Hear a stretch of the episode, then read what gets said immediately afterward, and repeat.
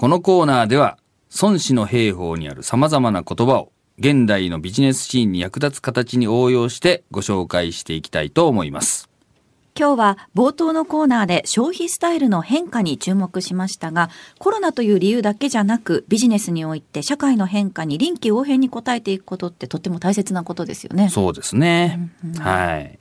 まああのね、よくお客さんのニーズにね、応えようなんていうことを言うんですけども、まあそれで終わっていてはダメだっていう教えがね、孫子にありまして、それをちょっと今日はご紹介してみたいと思います。はい。どんな言葉なんでしょうか？はい。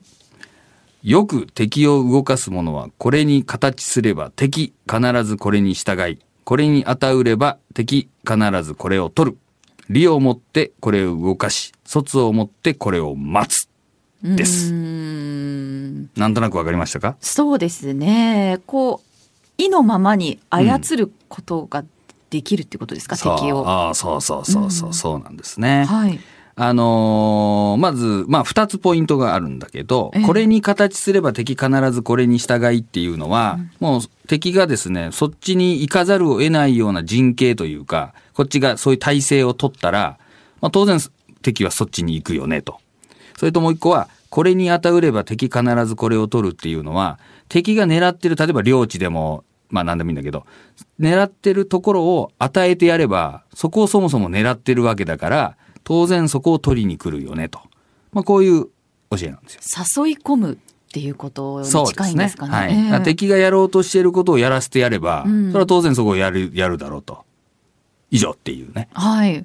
なんじゃそれってことになっちゃうなので、えーこれ何かというと、利を持ってこれを動かし、卒を持ってこれを待つっていうことで、うん。相手の利によって相手を動かす。で、利を与えて終わったんじゃ当然意味がないわけだから、ええ。その裏には何かというと、卒っていうのはまあ兵隊のことですけども、兵隊を仕込んどいて、はあ待ち伏せして、えーこれを撃つということなんですよね。なのへで、えまあ結局先回りして、うんうん。その、まあ備えておくっていうか、そういうことです。で、相手がこっちの思うように動いていくっていうね。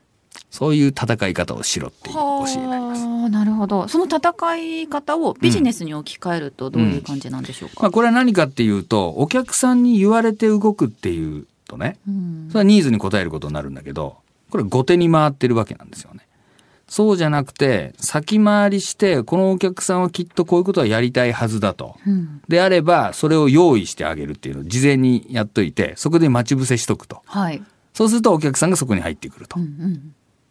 そしたら待ち伏せできますよね。そうすると先手を打つことができるでしょ。ええ言われて動くと後手に回るうーん。ことになるわけです。はい。同じようにお客さんがやりたいことを実現しているんだけど、うんお客さんに言われて動くんじゃなくて、お客さんが言われる前にそうであろうということを予測して手を打って、次に備えておくと。うーん。まあ似たようなことだけど、後手に回る会社とですね、先手を打てる会社の違いになります。なるほど。で想像力がやっぱり重要になってきますね。このお客さんはどういうことをこうやってほしいと思ってるんだろうっていうのって、やっぱお客さんの立場に立って考えてうん想像力を働かせるっていうのが必要となってくるんですかね。言われたことに対応するだけなら、うんその、なんていうんですかね。まあ本当それこそ通販でいいんですよね。あお客さんが勝手に選んでねうん、買えばいいだけじゃない。だけど、やっぱり実際にはリアルなビジネスっていうのは、相談しながらやったりとか。で、まあ、売る側っていうか、販売員さんとか営業の人はですね、あ、このお客さんきっとこういうことがやりたいんだろうな、ということになったら、お客さんが考えてなかったら、お客じゃあ、こういうこともありますよ、みたいなことを話したりとかしてね。はい言うとこう、商談が主導権が移っていくよね。で、通販ではそういうのはないから、お客さんが好きな絵に選ぶわけじゃん。ねだからお客さんがもう何を買うかを決めてれば、通販の方が話が早いんだけど、うんそうじゃない時には、当然、その、相手が、相手側というか、販売員側、営業側がリードすることになりますよね。ええで、それを言われたのだけ受け取るっていうと、これは御用聞き営業ってことになって、こいつじゃ役に立たねえなってなるっていうことですうね。ん。なるほど。はい。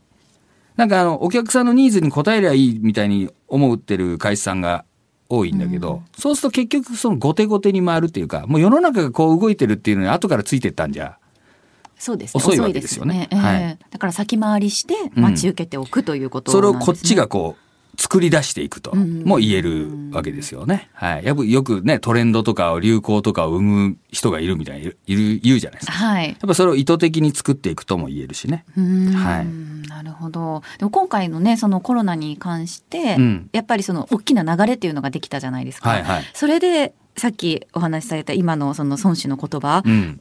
実行できるかできないかでうんかなり明暗分かれてきそうですよね。そうです。でもう世の流れはコンタクトレスになるわけ。非接触になるじゃないですか。はいだから、それがなってからやろうっていう後手に回る会社と、うん先手を打って、もう今のうちからさっさとやっとくところがあり、待ち受ける会社があるっていうことですね。はい今日は孫子の言葉から顧客ニーズの変化に対応していく際の心構えを学びました。